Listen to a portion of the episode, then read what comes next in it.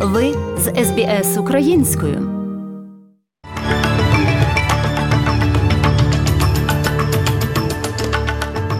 Сьогодні у міжнародному огляді новин Радіо СБС станом на 11 червня 2022 року. Міністр оборони Річард Марлес у Сінгапурі на регіональних переговорах з безпеки індокитайському регіоні. Україна просить підтримки, оскільки окупований Маріуполь охопив спалах холери в тенісі. Нік Кіргіос зустрічається з Енді Мюррем у півфіналі Stuttgart Open. Про це та інше слухайте далі.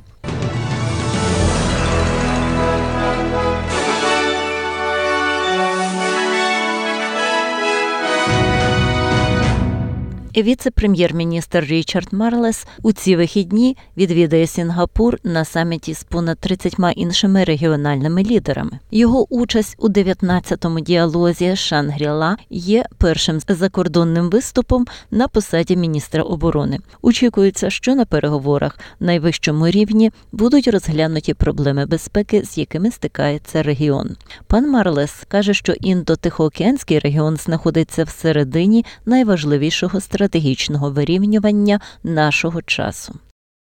Україна попросила про підтримку у боротьбі зі смертельними хворобами та евакуації громадян, котрі залишаються у Маріуполі, оскільки місто бореться зі спалахом дизентерії та холери. Мер Маріуполя Вадим Бойченко заявив національному телебаченню, що хвороби сталися через те, що мешканців змушували пити воду зі зараженими трупами колодязів, оскільки в місті не було водопроводу та каналізації. Бойченко закликає організацію Об'єднаних Націй та Міжнародний комітет Червоного Хреста працювати над створенням гуманітарного коридору, щоб решта мешканців могли залишити місто, яке зараз знаходиться під контролем Росії.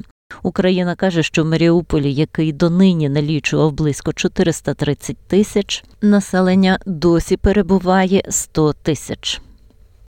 Представники освіти двох штатів стверджують, що переглядають свою політику щодо студентів-інвалідів після тижня доказів у королівській комісії щодо нехтування та жорстокого поводження з людьми з особливими потребами.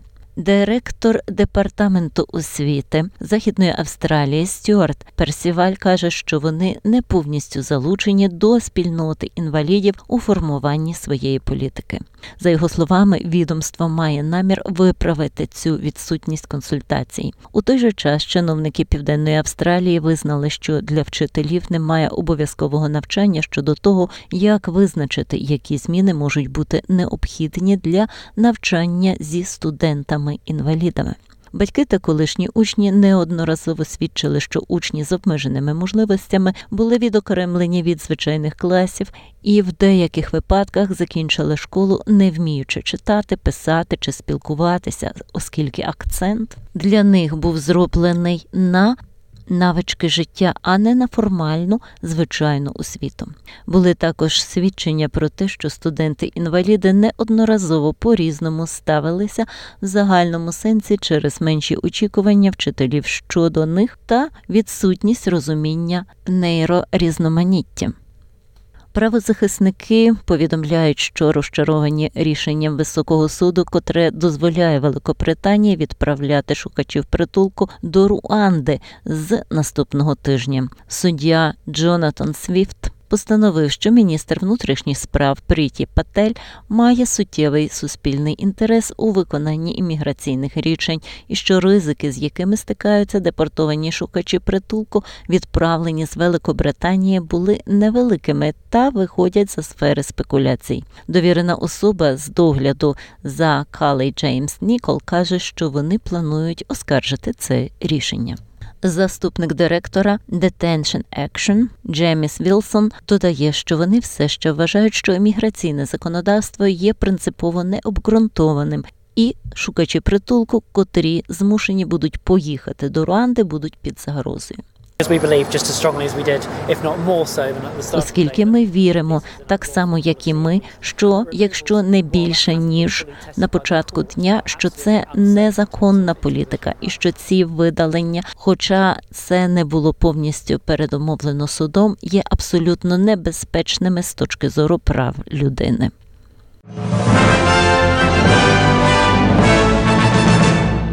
Руді Гіліані, одного з колишніх адвокатів Дональда Трампа, звинуватили в етичних порушеннях через його неодноразові заяви про викрадені вибори 2020 року. Управління дисциплінарного прокурору округу Колумбія висунуло звинувачення, стверджуючи, що низка заяв, поданих Гіліані до федерального суду Пенсільванії у 2020 році, включала безпідставні заяви про те, що результати виборів були незаконними.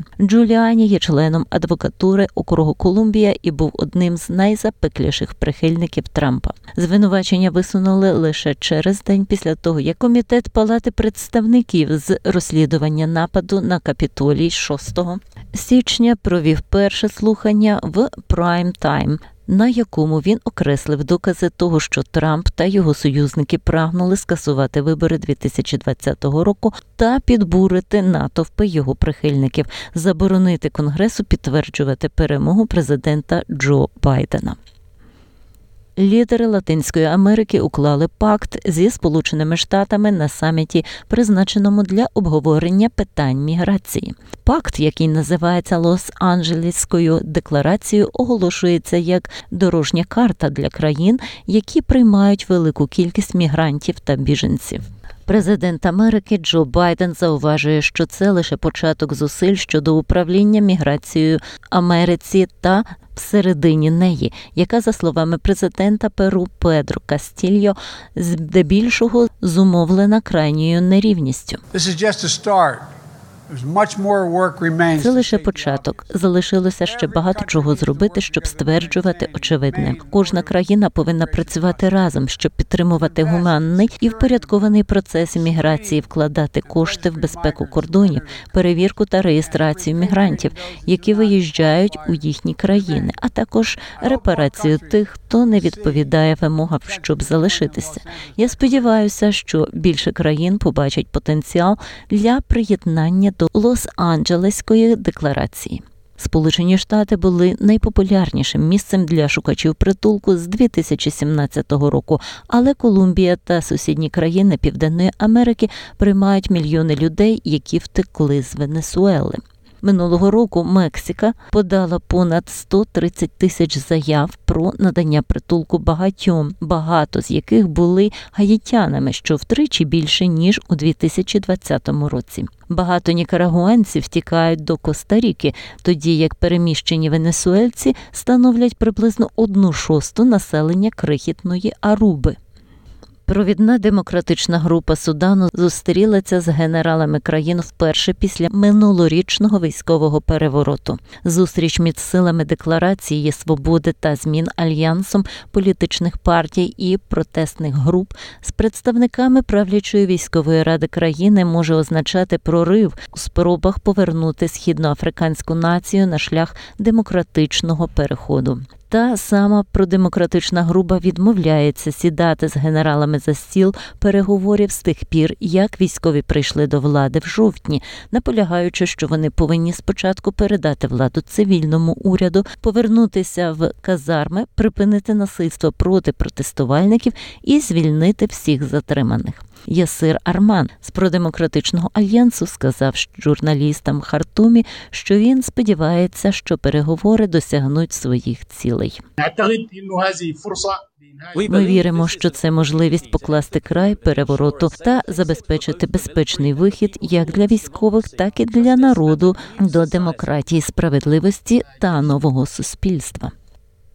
Місто Білоела в центрі Квінсленду святкує цими вихідними після того, як сім'я тамільських шукачів притулку повернулась після чотирьох років міграційного ув'язнення. Очікується, що сім'я Надесалінгам відвідає багатокультурний фестиваль процвітання сьогодні, а завтра відсвяткує п'ятий день народження дочки Тарні. Сім'я повернулась до Білуела за прохідною візою, котра дозволяє їм проживати в громаді, поки новий лейбористський уряд розглядає їхню вимогу щодо постійного проживання. Речник Тамільської ради у справах біженців Баратан від Яхат Паті каже, що сім'я опиниться в небезпеці, якщо їх вимушено повернуть до Шрі-Ланки. Ми знаємо, що Шрі-Ланка не є безпечною для тамілів. Можна сказати, що не було би більше 40, 50, 60, 70 років. Наша батьківщина Таміл і Лам окупована. На кожні шість цивільних приходиться один солдат. Людина не може там жити вільно. У спорті теніс. Нік Кіргіос у сьомий раз зустрічається з Енді Мюрреєм на ATP Tour у півфіналі Stuttgart Open. Кіргіос переміг, коли його угорський суперник Мартон Фучовіц був змушений відмовитись від матчу після другого сеансу. Кіргіос вів 7-6. Востаннє Кіргіос і Мюррей зустрічалися на Квінс перед Вимблдоном чотири роки тому, коли австралієць здобув єдину перемогу в трьох сетах, але їхнє суперництво було ваговим. До цього триразовий переможець турніра Великого Шолома перемагав Кіргіоса у п'яти випадках, в яких вони грали, в тому числі на всіх чотирьох турнірах Великого Шолому.